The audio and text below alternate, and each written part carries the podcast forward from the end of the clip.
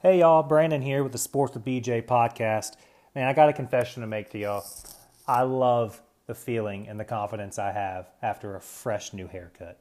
And for the last two years, I've trusted all my hair and beard needs with Benita Love of B Love Cuts. Y'all want to do a straight razor finish? She can do that. You want to get your whole face shaven, get that nice classic straight razor finish and smoothness? She can do that too. Hard parts, edge ups, fades. She can do it all. Call her now, 770 906 4230. She does book up fast, so call her, text her right away. Tell her Brandon from the Sports with BJ podcast sent you down. She'll give you $5 off of your next service. And don't forget to check out the details tab of the episode here. Get all of her social media so you can follow her and stay in touch.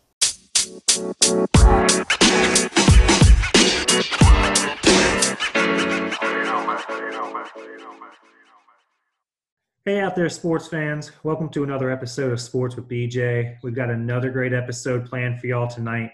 Man, we got another UVA journalist in the house. We're going to talk with UVA sports journalist Bennett Conlin with the Daily Progress. Now, Ben, I'll bring you in here, man. Appreciate you taking time out to do this. Yeah, of course. Thanks for having me on. Thanks for the invite. Absolutely. So I know you're a, a JMU alumni, um, and, and their, motto, their motto there is knowledge is liberty.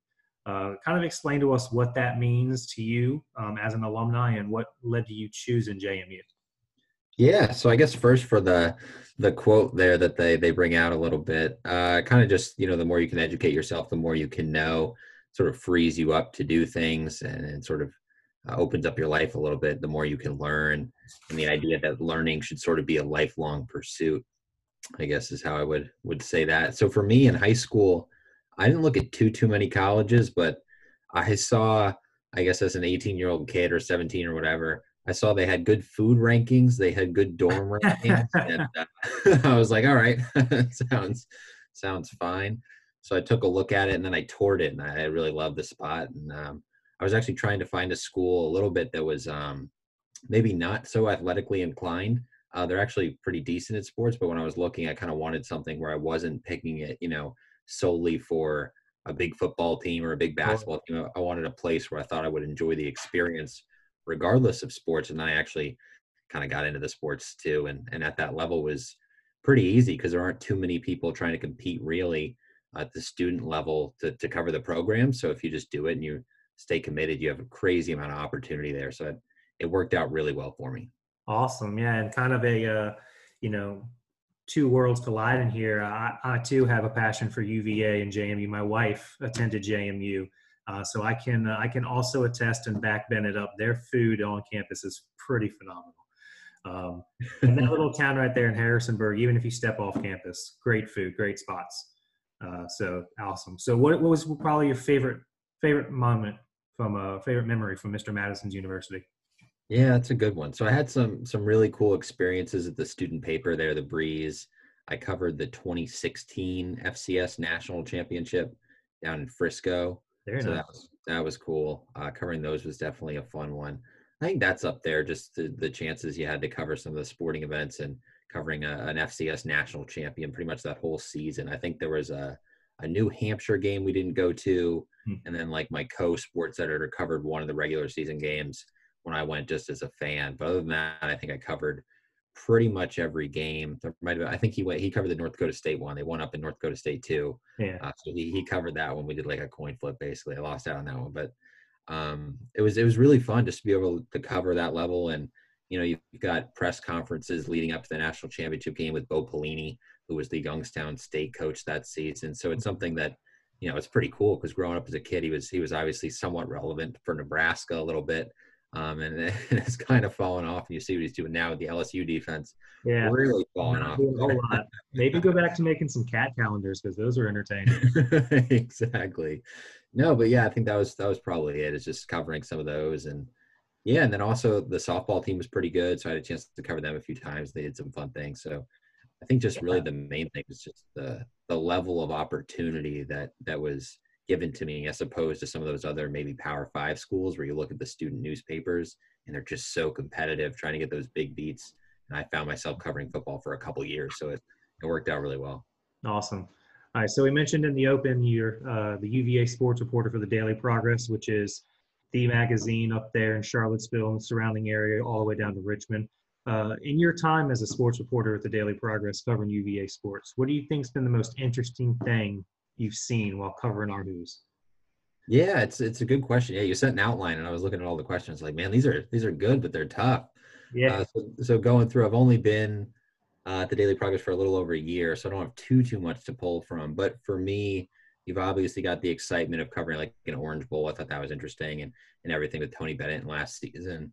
Uh, but the main one is I covered a baseball game. I think it was on like March 11th, right? So it's like kind of the beginning of the pandemic when everything went down. Mm-hmm. it was a Wednesday, so it's the day before uh, UVA's game against Notre Dame or Boston College, whatever. I think it was Notre Dame. Um, and the ACC tournament ended up getting getting canceled. Um, so it was the day before that, right? It's the same night that Rudy Gobert tests positive, but it's during the day, and UVA had like a kids field trip uh, at the baseball game, so they bust in like upwards of a thousand kids, I think it was, to come watch the game. Which in hindsight was like, right, probably don't Not want a good idea, right? You probably don't want the mass gathering, but like no one really knew too much about it at that point. Everyone was still kind of learning, so it was super fascinating in hindsight, just because you're looking at news during the middle of the game. UVA moved to all online classes. That's what they sort of announced they would do the rest of the semester. So then you're talking to the baseball players after the game, and they like barely got the news because wow. Coach O'Connor like told them in the locker room after uh, they just won this this close game. Um, the, I think the day before they scored like 20 runs in a blowout, and then the, that day was a, a close contest. They've obviously got the thousands of kids there. It was just such a unique and weird experience. And looking back on it now, it's, it's still really strange. So I think that that one stands out as as probably the most interesting, just because there was so much other news happening, but there was still like this own bubble of like all these kids having a great time watching baseball with, with everything else going on in the world. Man, that's amazing insight. That uh, I don't know how I would handle that. It, to be able to uh, take back, take a step back, and kind of observe what it was you were watching, uh, I think speaks to your ability to see the moment and that because I don't know that I would have even been focusing on that.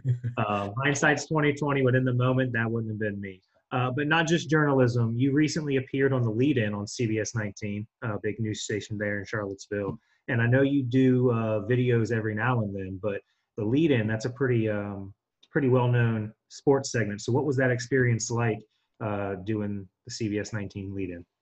Yeah, so that was that was a good one. It was um, a lot of fun. I think it's something that I really enjoy just having a chance to talk with Preston. He's he's awesome and nice guy outside of sort of that that work realm as well.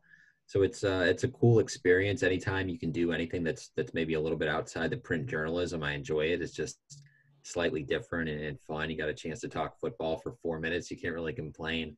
Uh, so it's cool that the, that they're able to do that crossover too. Because I guess in a way, you know, everyone in the town is sort of competitive, right? You obviously want people in the town to, to consume your content, to read what you're doing or, or watch whatever you're putting out. Uh, so for them to sort of have that crossover is awesome. Just the opportunity to do that. I know we do stuff with some of the other papers too. They're also owned by the same company. So we'll do uh, like picks with the Richmond Times Dispatch and, and the Roanoke Times and things like that. But yeah, I love it when you can talk to other people and sort of cross over, especially now with kind of our small sports department where it's pretty much just me on the UVA beat. So anytime you can talk to other people about UVA sports, it's a huge plus. Absolutely. Yeah. And um, so I want to, I want to do something with you here. Uh, one of the highlighted plays, I think, of the entire football season so far would have been Tony Poljan's toe tapping touchdown against Miami. Uh, I think it even made You Got Mossed, if I'm not mistaken. I know it made the top 10 in Sports Center at like number two. Um, so let's talk about three adjectives that could describe your appearance on the lead in and also apply to Tony Poljan's touchdown. I like that. That's a unique question. Uh, first, I know we only got the one foot down, but I'll say professional, right? You go on, you've got like the professional lead in experience. But Poljan for me is one of the guys on UVA's roster that I'm like most excited about his NFL potential because he started at the um, at quarterback at Central Michigan, right? When he transferred transferred over. Uh, he had played, I think, one season. I think it was last year at tight end, but they had had him at quarterback when he when he committed. And he's just such an interesting athlete, and he's talked to. He's kind of admitted that, like, yeah, like I'm still learning how to play tight end. Like my routes aren't that great, and sometimes I drop passes, and I've got these like areas to improve. But he still found the end zone a bench a bunch. I mean, he's 6'7", 265. Like the dude's a like Gronkowski type stats. Yes. Right. Like he's the kind of guy you can also line up and, and he can maul people as a blocker. So I'm excited about his NFL potential. So I'll say professional just because I think he's he's kind of one of those sneaky under the radar NFL guys. Um, and then I'll say exciting anytime he can go on TV. It, normally, if I'm here just writing in my room or whatever, uh, it's not quite the same as as uh, going on TV and, and kind of getting out of your comfort zone. So definitely that.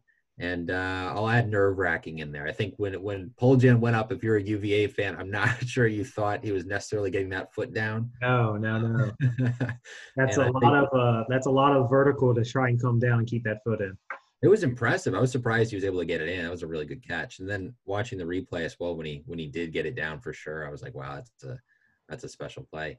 And uh, yeah, I guess I'll say the first time you sort of go on the the lead in or whatever, there's maybe a little bit of nerves. Uh, it's it's not live or anything like that, but you know, little TV appearance can get you going, I guess. Absolutely, absolutely. So, you know, we big big uh, part of your career has been covering UVA sports. That's kind of that's how I know you. I learned something about you uh, preparing for this interview. You were the creator of JMU Sports News, and I know that can be found on Twitter at JMU Sports News. Um, tell us about how that came about and how people can follow along so any of my JMU fans out there can uh, can get more news from you. Yeah, of course. So basically, I graduated from JMU in 2018, um, and I wanted a I wanted a job after college, understandably. Um, and I didn't see a ton in terms of sports journalism, especially on the East Coast. Mm-hmm. So I took a job with it changed names a few times, but it's business.com now. So we did uh, we wrote about small business news and trends and things like that, and we would also review small business products. So it gave me kind of a writing fix, and I was a business major at JMU. Uh, but at the same time, I would I would uh, review like accounting software, hmm. and uh, it's it's not the most exciting. I wouldn't say it's glamorous when you're going through you're going through demos of 15 different accounting softwares, and they're all basically the same, right? They've got the occasional change, but then you're writing about a thousand words, 1500 words on each of them and it can it can kind of drag on. So uh, I created Sports. yeah, I created JMU Sports News partially because I just wanted to write about sports again. Hmm. So it's basically just a blog about JMU sports, and I was already watching a ton of them because it was a, a pretty steady nine to five at business.com. So I pretty much had the time to to watch all these different sports. So I was keeping track of them. I was like, all right, I might as well write a little bit and do some stuff. So I made the Twitter account, which is just JMU Sports News. Uh, I haven't written on there in a little while, uh, just just because actually JMU hasn't hasn't played in so so long. Right. Yeah. UVA, UVA obviously came not back playing full speed. Yeah. exactly. JMU did not come back at the FCS level. Hopefully, we'll get basketball here in the next three weeks or so. But uh, yeah, so I haven't written on it a lot. We're still doing some podcast stuff. Got a Facebook page, things like that. It's all pretty much just JMU Sports News is is the handle for uh, Twitter. It's the same for Facebook, and you can JMUSportsNews.com is the website, and the podcast is just the JMU Sports News podcast. But it's been fun to have a chance to talk about JMU a little bit and something that I think maybe helped me get the job a little bit at the Daily Progress, just continuing to to write and cover sports while also having some of that that business background maybe gave me a little bit of a, a push at the end. Great. I appreciate you sharing that with us. And uh, one more, you know, as a JMU guy, as a football guy, I got to ask you, how do you feel about the developments of Ben DiNucci and, and how the Cowboys are playing him today? yeah, it's interesting. So he had that that first start, and JMU Twitter was going crazy. And I've got a text thread with a couple of my buddies, and I was like, "Man, like we love this guy, but I just I don't know if they can throw him out there again." And then the, the news came out this week that Dalton will be out. Uh, and then within an hour or so, it was also told that they were going with a couple different options there instead of DiNucci, which I totally get seventh round pick. Uh, even early in his JMU career, he had some turnover troubles. He mm-hmm. threw at least three or four balls in the, the game against the Eagles that probably should have been intercepted, fumbled a couple times. Uh, he's someone that himself admitted, like, I probably didn't expect to play this year with with Dak and Dalton ahead of him. It, it was just so strange with the injuries that he was able to play. I think it makes sense for him to develop if he can become a career backup practice squad kind of guy. I think that's that's good for him. But right now, the Cowboys are – shockingly still sort of in that division. So uh, I think they're trying to find any way they can win, and I think they saw maybe not enough from DiNucci actually trust him the rest of the way. Yeah, absolutely. Well, we'll get off the Cowboys and turn to some exciting sports. So we'll go to talking about UVA. Um, so obviously, fresh off of a much needed win um, against UNC last weekend, 44-41. Our Hoos did the best they could to almost blow a 21 point lead. Um, but you know, looking at the schedule ahead, you got Louisville this week and the bye week, and the Abilene Christian and Florida State. You look at it and you say, okay, if if UVA could could take this win, we could potentially rattle off four straight and have a chance at going seven and you know seven and five, whatever the case may be. Could save the season. So huge win there. Um, I like seeing the 51 rush attempts by Robert Anae uh, establishing that line of scrimmage, committing to the run, um, and the way the defense was everywhere on that field. I think at one point Charles Snowden had three sacks in a row. I know he forced two fumbles. Um, what did you see, and what are your takeaways from that UNC game? Yeah, I think kind of what you said. It. I mean, it's a huge win for Virginia, right? Just to to be able to pick that one up. Because if you're looking at one and five, that's kind of tough the rest of the way.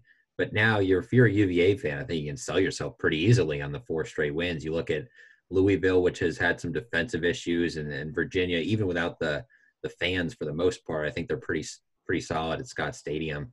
Then you get a bye week. Then you get an FCS team that's a bad FCS team in Abilene Christian. And then you Unless they're playing Stephen F. Austin, apparently.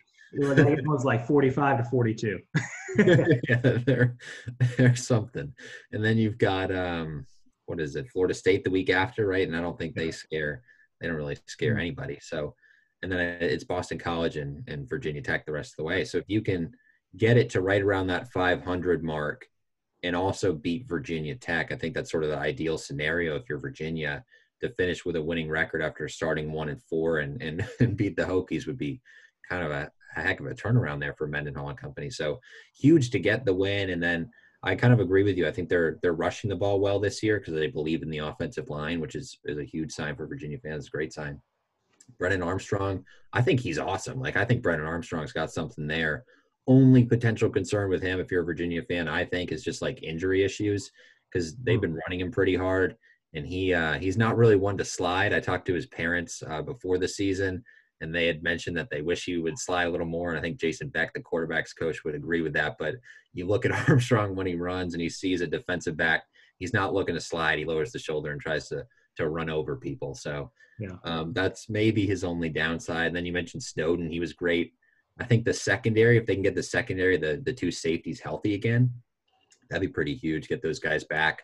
Brenton Nelson, Joey Blount have been a little banged up. If you can have them toward the end of the season, especially you're looking at Virginia Tech and Boston College has a decent passing attack. That'd be that'd be very valuable. Um, but but overall, I think they're they're better than the two and four record says. I think Louisville might be a little bit better than the two and five record says for them. So it's it's a matchup this weekend. You've got teams that are a combined four and nine, but I'm, I'm really excited for that game. Like I think they're both pretty good, and I think Virginia's trending in a great direction. Absolutely, and it's you know important to note after that first Duke win, there were if you take away a lot of the slow starts, the only the only one I really would say would be Wake Forest. Uh, you know, we went into that game tied 2020 and then didn't score again and gave up another 20. Um, but the NC State game, once we started rolling, we were putting up points. The offense was clicking, and a lot of people, you know, the fans always quick to overreact, and that's just kind of what we do in this instant now media world that we live in. But they lost a lot that they were trying to replace on offense last year, and 78% of it was wearing number three. So you can't really expect Brennan Armstrong to come in and have that same. I know we've got Taulapapa back, and I know you know the whole Ronnie Walker situation. What would that have been if he was you know eligible? But we had to replace a lot. We've got new weapons on the outside. Um, Kemp is getting a lot more time. Uh, Lavel Davis got hurt. He was a huge target for us, but he went out. Um, but like you said, yeah, summing up football for us, if if we could get to 500 and get a win against Virginia Tech, um, that's a heck of a coaching job by Bronco. And um, I think we just got a little spoiled last year. We got a taste of having two sports that are successful at the same time. Um, and, uh, and, and we we did get spoiled last year, and honestly, really should have beat Florida too uh, down there in uh, South Florida. But we'll take a turn now. Uh, basketball season right around the corner. Will be less than 20 days now. Yeah. Yeah, right around. Yeah. Right there. Uh, so the biggest news as an ACC fan right now would be the release of the ACC Big Ten Challenge matchups. and uh, UVA and our fan base getting what they want in that that rematch with Michigan State. Uh, what do you see there, and and what are you looking forward to most about that rematch? Yeah, that should be a fun one. I think you got the coaching battle right with Tony Bennett and Tom Izzo, which is just a great one. I think regardless of players, there are some programs you can just like trust to be pretty solid every year. Like they can go into the tournament as a seven seed and you're still scared of them. I think Virginia's gotten to that level. I think Michigan State is at that level. You've also got the the Hauser brothers going at each other, which is probably the, the matchup I'm most excited for. It's just going to be so much fun. It's it's a game you really really wish was happening not during a pandemic because if you get a full JPJ arena for that, that would be absolutely electric. I know yeah. the players and the coaches. I don't know how much like revenge is on their mind, but I mean, you talk about that matchup, and and fans are pretty quick to mention those NCAA tournament losses and sort of the sting of that, and and wanting to get back at Michigan State. So I'm just excited for the two programs that you can rely on to be great, pretty much going at each other, and then 10 days later you've got the same kind of matchup right with with villanova and virginia so it's a, a pretty fascinating schedule even though they've released what four games so far. But once we get the whole thing i'm pretty excited to see what they've got. That's it. And i'm gonna make a i'm gonna make a, a warning not not a warning a don't do this in the future to all my uva fans out there. Uh, this game means more to us than it does for a lot of the players. You have to understand that the last time Michigan State broke our hearts, none of these players were on a Division One roster. Okay, so I don't. If, if something goes wrong, I don't want to see people up on the on the chats and on Twitter saying, "Man, they just didn't play like they wanted it." It's not the same to them as us as fans. They don't have that sting that Michigan State left. All right, so give them a break. I think Tony will have our guys ready, and uh, it's just going to be a great basketball game. And it's a shame someone has to lose, right? Um, but you know, a lot of the news came out initially when they released all of the matchups for the ACC Big Ten Challenge. At first, it was kind of like, Ugh. but then you start looking at it, and there's actually some really intriguing matchups there.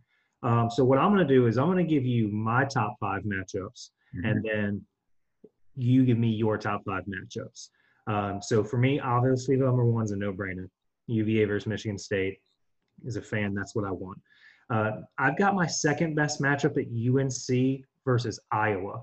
Um, I think the big men, uh, Bacot and the other gentleman they have coming back, and his name is slipping my mind, going up against Luka Garza over there in Iowa. It's at Iowa, I believe. Always a rough environment to play in. Uh, I think that's going to be a really, really good game.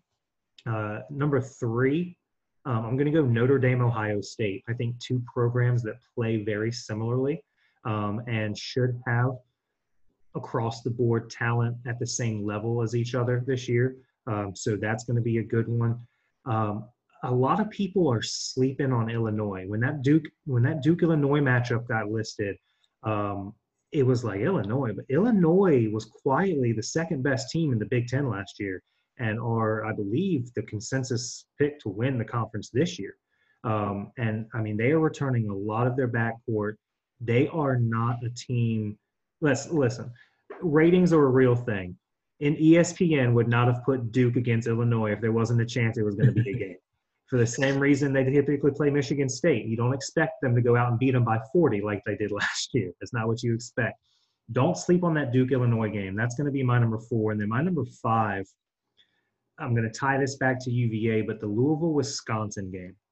I love watching UVA and Wisconsin when they get matched up because defense is just a beautiful thing to watch when two people do it so beautifully. Okay. And, and that's kind of where they're both at. And at the same time, you've got that zone of Louisville, but they like to run, they like to be up tempo. They're not necessarily defensive minded. So whenever Louisville plays UVA, it's always an interesting matchup. We have the opportunity, or we have the blessing to have been on the better end of those games. Um, but I, I want to see Louisville, Wisconsin, because I think it'll be a lot like a UVA Louisville type matchup, and I think that's that's going to be a good one. So you take it from there. What what are you looking forward to in that in the ACC Big Ten Challenge? Those were, I mean, those are like mostly my five because the slate's not not crazy great. I think the some of those kind of going off of that that I'm really excited for is my dad and brother both went to Wisconsin, so I've had a chance to watch a lot of Wisconsin basketball. I think they're going to have a solid team. I think Louisville and, and Chris Mack, what they're doing, that's a program that I think is getting close to being a consistent year in, year out contender for the league. So that's one I'm ex- really excited to see. Uh, I forget who Florida State has, but I like watching Florida State and Leonard Hamilton.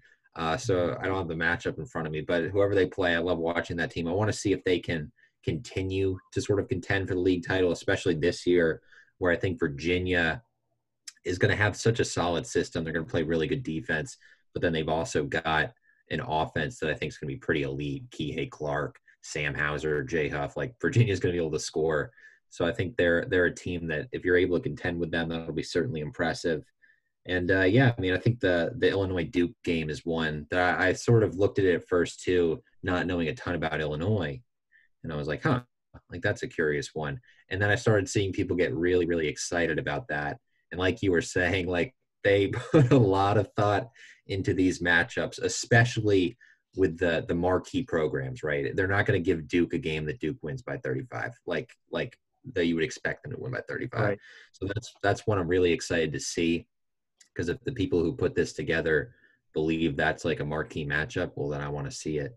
So I'm excited to see how all of it goes too. My my main thing this season with college basketball is is how the like lack of fans might work. I know I think Louisville said they'd allow like 3,000, which is like 15 mm. percent. Mm-hmm. Virginia, I'm guessing, would still be around 1,000 max just due to the state guidelines right now that have the same sort of thing with Scott Stadium. So we'll see how it goes. But I'm interested because it's such a game of momentum where if you're at home and you get on a little run and you've got the student section going, that really changes the, the complexion of games. But if you're a team like Virginia, you're a team like Michigan State, where you're steady, you've got a really good coach, and you don't have a crazy atmosphere, like it's gonna I feel like you're gonna be able to go into road venues and just embrace it, play better basketball, and come out of there with wins. So I think Virginia, whenever it goes on the road in ACC games or whatever, depending on the the people that are allowed there, I think it'll be interesting to see because I think they've got a good chance to win and kind of why the ACC Big Ten Challenge might be more exciting, right? Michigan State can come into JPJ with it being not quite JPJ, so I think Tom Izzo is going to like that a little bit for sure. Absolutely. Uh, Florida State gets the privilege of hosting Indiana. Um, and I don't think uh, the Hoosiers are looking forward to trying to deal with that size. um, also important to note, um, due to the institution school numbers, you, the ACC's got 15, the Big Ten's got 14. A school sits out on a rotational basis. That year, this is Wake Forest. Um, but I do believe I read somewhere someone was saying that they were ranking the matchups as well, and Wake Forest playing nobody was better than like the last three matchups. and uh, so that, that, made me laugh. Um, but so let, us switch and uh, you know talk about our Hoos. Um, got the, a good season coming up. A lot of hype around this season. I think um, for with what Tony Bennett did with our squad last year, how he didn't get Coach of the Year, really no bias really shocks me. The job he did with that team last year, offensively inept, getting the most out of Kihei. I don't think Kihei can have a better season from a scoring standpoint than what he did last year. Um, he just rose to the occasion and performed. Because of that, he's on the Cousy Award watch list for best uh, best point guard in the country. We got more news this week uh, or today actually. Julius Erving uh, watch lists uh, small forward of the year. Sam Hauser was nominated to that list this year. So a lot of a lot of hype. Um, just generally, what what do you think we're looking at as far as ACC contention and national championship contention? Yeah, I mean, I think they should be right there in both. I don't know if they'll be quite as good in terms of like KenPom and things like that defensively, because last year defensively they were pretty solid. They've been solid defensively in the past, uh, but I think they'll probably be a top twenty, maybe even top ten uh, defensive team for most of the season, which is something I expect even with a tough schedule. Offensively, though, I think they have a chance to be one of the most efficient teams in the country. And I think it's going to be such an incredible balance there. I mean, you look at what they have in the starting five or whatever they end up rolling with with Kihei and and Hauser and then Jay Huff. They like what they have at, at Caffaro, Francisco Caffaro backing up Huff. Justin McCoy is a guy they've talked about just kind of nonstop during quarantine about his work ethic and what he's done sort of at that small forward, power forward spot, wherever they want to put him. Uh, Casey Morsell is a guy I'm really interested to see because he's super talented. He's got a decent looking jump shot, but he shot pretty poorly last season. Really good defensively. If they can get him to shoot over 30% from three, I think that'd be massive. That'd be a huge step forward. Tomas Woldetensae, Love watching him. Great shooter. I just think they're going to be so much fun to watch because they're going to have lineups where they might stick five guys on the floor.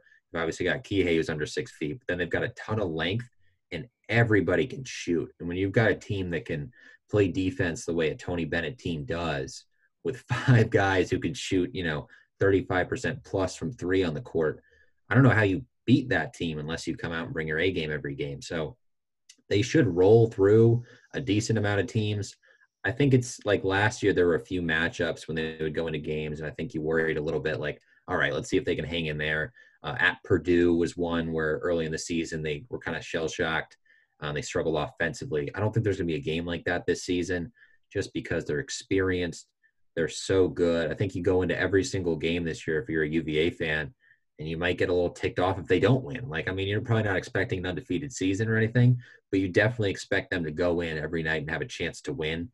And given Tony Bennett's, you know, pedigree and what they've accomplished under him, if I'm a Virginia fan, I'm cautiously optimistic, maybe expecting an ACC title, and then obviously who knows what happens once you get to the big dance. But I think they'll have a pretty good shot. Yeah, absolutely, and important to note out here. Um, if you want to look at the state of the program and where we're at, just look at their uh, look at their non-conference schedule this year. We know the Michigan State matchup we got. We also agreed to play with Villanova. Our off-season or our non-conference schedule is starting to look a lot like the Dukes, the Michigan States, the you know the teams that are always there. Um, we're in a good spot. UVA's in good hands coming. So um, this you mentioned a lot of names. We've got a lot of freshmen as well. Um, Carson McCorkle coming in, Jabri uh, Abdur Rahim, uh, Reece Beekman, all freshmen. Uh, you got uh, Trey Murphy, the transfer. He's he's there. Um, NCAA's handing out eligibility exemptions like they're hotcakes today, so maybe he gets that, and we don't have to worry about you know whether or not he's going to be ineligible. Justin McCord, you mentioned Casey Morsell, Woldetensae. As far as a starting five, you've got to assume it's going to be Clark Huffhauser. That, that's got to be there. Um, we know Tony Bennett is not going to shy away from throwing us 18 different starting fives if he wants to. But game one, tip off, who do you think is joining Clark Huffenhauser on the floor? Yeah, so it's interesting because I think of it a couple ways where they could go kind of small, where they could go Kihei Clark, and then you do maybe a Morsell Wolde Tensai Hauser Huff, uh, where you go guard heavy. I think they could also do it where they, and some of it depends on what they get out of the freshman, right? I think Abdur Rahim is, is good enough um, that, that, maybe they put him in there and they have him with Hauser and Woldetensae or Morsell. Uh, so they do that where they've got the one shooting guard going with Clark, and you've got sort of the two wings and Huff. They could also do the the Morsell, Woldetensae, pick one of those two, pick your poison. And I don't know there what they'll end up doing. It kind of depends, I think, a little bit on what Casey can do offensively. I think if he improved a little bit, maybe they give him the nod. Uh, I guess for the flip side, though, if Woldetensae's D got a little bit better, you can roll with him. Mm-hmm. So it could be a, a, Clark, let's say Woldetensae, Hauser, and then McKoy at the four. See what you get out of him. Go a little bit bigger, and then roll with Huff, obviously at the five. So they've got a lot of options. I think it's kind of those those two. Do they want to go big? Do they want to go with McKoy, go a little bit larger, or do they want to kind of roll with um, the, the heavy guard look, wing look. They've got some options there. Going to depend a little bit on on the underclassmen and how they progress, but it's exciting to see. I think they might do a little bit kind of as you're alluding to, where they go with the different options. Would not be surprised to see them have a starting lineup in that first game, change it up for Florida. Maybe it's a little bit altered for Michigan State, and who knows if they roll it for Villanova. So I'm excited to see though because they've got the three guys that you can definitely rely on, and then I think they've got you know probably about four dudes that they could put in as other starters in those two other spots and feel pretty confident. It's just it's a deep team. It's an athletic team. They shoot the ball well. They're in a position where they probably have more than five guys that deserve to start on a Power Five program. Um, and they're going to have a couple of them coming off the bench. So it's a it's a heck of a problem to have if you're Tony Bennett. Yeah, we're not going to be struggling for a lack of depth for sure. And um, I think you hit something on the head. You said uh, you know, a five guard look, we're going to be able to throw out any look we want and compete with whatever matchup we have. Um, it's just going to be a matter of who executes their game plan the best night in, night out. Like you said, it's it's that talented of a team. Um, but you know, we do have you know Nixon's on the team, Kody Stattmann's on the team, Francisco Caffaro is on the team, and we've got those three freshmen: Carson McCorkle, Abdur Rahim, and Reece Beekman. If if if someone has to get redshirted, do you see any of those three, and if so, which one? My guess would be Carson McCorkle. He would be the one that, that stands out to me. Uh, I think the other two, you look at what Beekman can do as a backup to Clark. They were big on Clark last year. He would play close to 40 minutes a game. Um, and they just say that he's pretty much the energizer bunny and can do whatever he does. But I think Beekman backing him up and giving him at least a few possessions, even if he doesn't want to come out, just to rest him a little bit, keep him fresh the rest of the way, makes sense to me think Abdur Rahim is a guy they've talked about as he can score at pretty much every level, even as a freshman. He can get to the rim. He's got a mid-range game, can shoot the three. So I think he kind of fits in nicely. Can also sub out for Hauser a little bit. McCorkle's got a little bit of a tougher spot because he's kind of at that wing where they've got some depth, but then also at shooting guard you have Woldetensae and Morsell, and even Stattmann really can can kind of sub in there as a shooting guard. There's just so much depth there that I don't know if he'll necessarily break in immediately. What I will say is he's got a very smooth jump shot from three. So he's someone to keep an eye on because he can really stroke it. But if they do redshirt him, wouldn't necessarily shock me. I know they've talked about uh, Murphy as well, redshirting him, even if he has eligibility. They just sort of like what he wants to build his body and things like that. They've just got so much depth. They can be really creative with some of those guys. And McCorkle's another one who could probably add a little weight as he keeps going it's going to be interesting because I think they'll they'll at least play two of those freshmen. Um, they might even get all three. Maybe they don't redshirt McCorkle. We'll see, but they're just so deep, especially at guard, which I think last year was kind of a concern. They'd roll Kihei Clark and, and go the whole way, and now you've got you know what six options at guard that they like. So it's crazy. And I think that also uh, bodes more towards McCorkle getting that red shirt. You know, that is his position, and he's not going to have the height like the others do. So I think him and Murphy probably get the shirts um, and develop because next year be Kihei Clark senior year. We're going to need an experienced game seasoned backcourt, and I think Murphy and McCorkle are the future there. So, yeah, I think uh, yeah, nail on the head there. McCorkle would probably get the red shirt for me too. I know you got to get out of here, um, and so I'm just going to play one little game with you here. Uh, I don't know if you're a gambling man, um, but I, I watch the lines. So if I said over under 19 and a half for the UVA men's basketball team wins this year going into the AC, going into the ACC tournament. Okay. If I said overall, not ACC record, just overall going in the tournament, over under 19 and a half, what would you take? That's good. That's a good question. So you got the maximum 27 games. I think they'll probably, uh, the ACC, I would guess they want to push that as close to the maximum as you can. So I think for me, they've obviously got some some really tough games. The conference is going to be very hard. You've got the Michigan State, the Villanova, and the Florida game. For me, though, assuming they get right up there and they push it up to that that max 27, I would probably not feel comfortable taking the under. Like I, I would just feel if I'm a better and I bet on that game and I bet on the the over prop total or whatever, it's hard for me to bet against Tony Bennett and his team. And I think I'd probably be become slowly infuriated throughout the season as they pick up like these defensive minded wins. So I would say right around over, just because I think they're going to have a chance to win every game.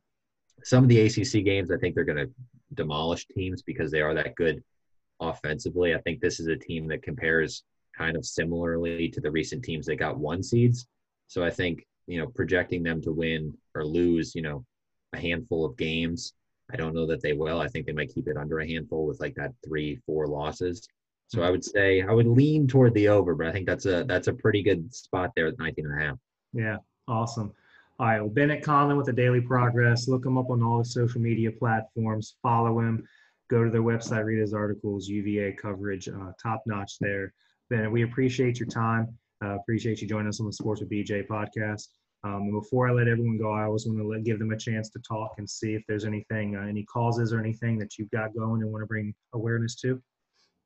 Not too much at this point, but I guess with the holidays coming up, if there's anything that you can do, anyone out there that has, you know, money to give, I think it's always a good time to sort of look out for others at this time who are who are less fortunate. So I, I know there are plenty of causes in Charlottesville. Um, so just look around, and if you don't live in Charlottesville, look around your community. It's certainly a time where I like to sort of. I guess we'll see how COVID affects things, but if you can go to a soup kitchen and help out around Thanksgiving or things like that, it's something to at least consider. So I, I would put that out there for everybody. That's good stuff right there. Well, that's going to do it for us here on the episode of Sports with BJ. Again, special thanks from the show for uh, Collins for coming on and spending this time with us. And then we'll see y'all next time.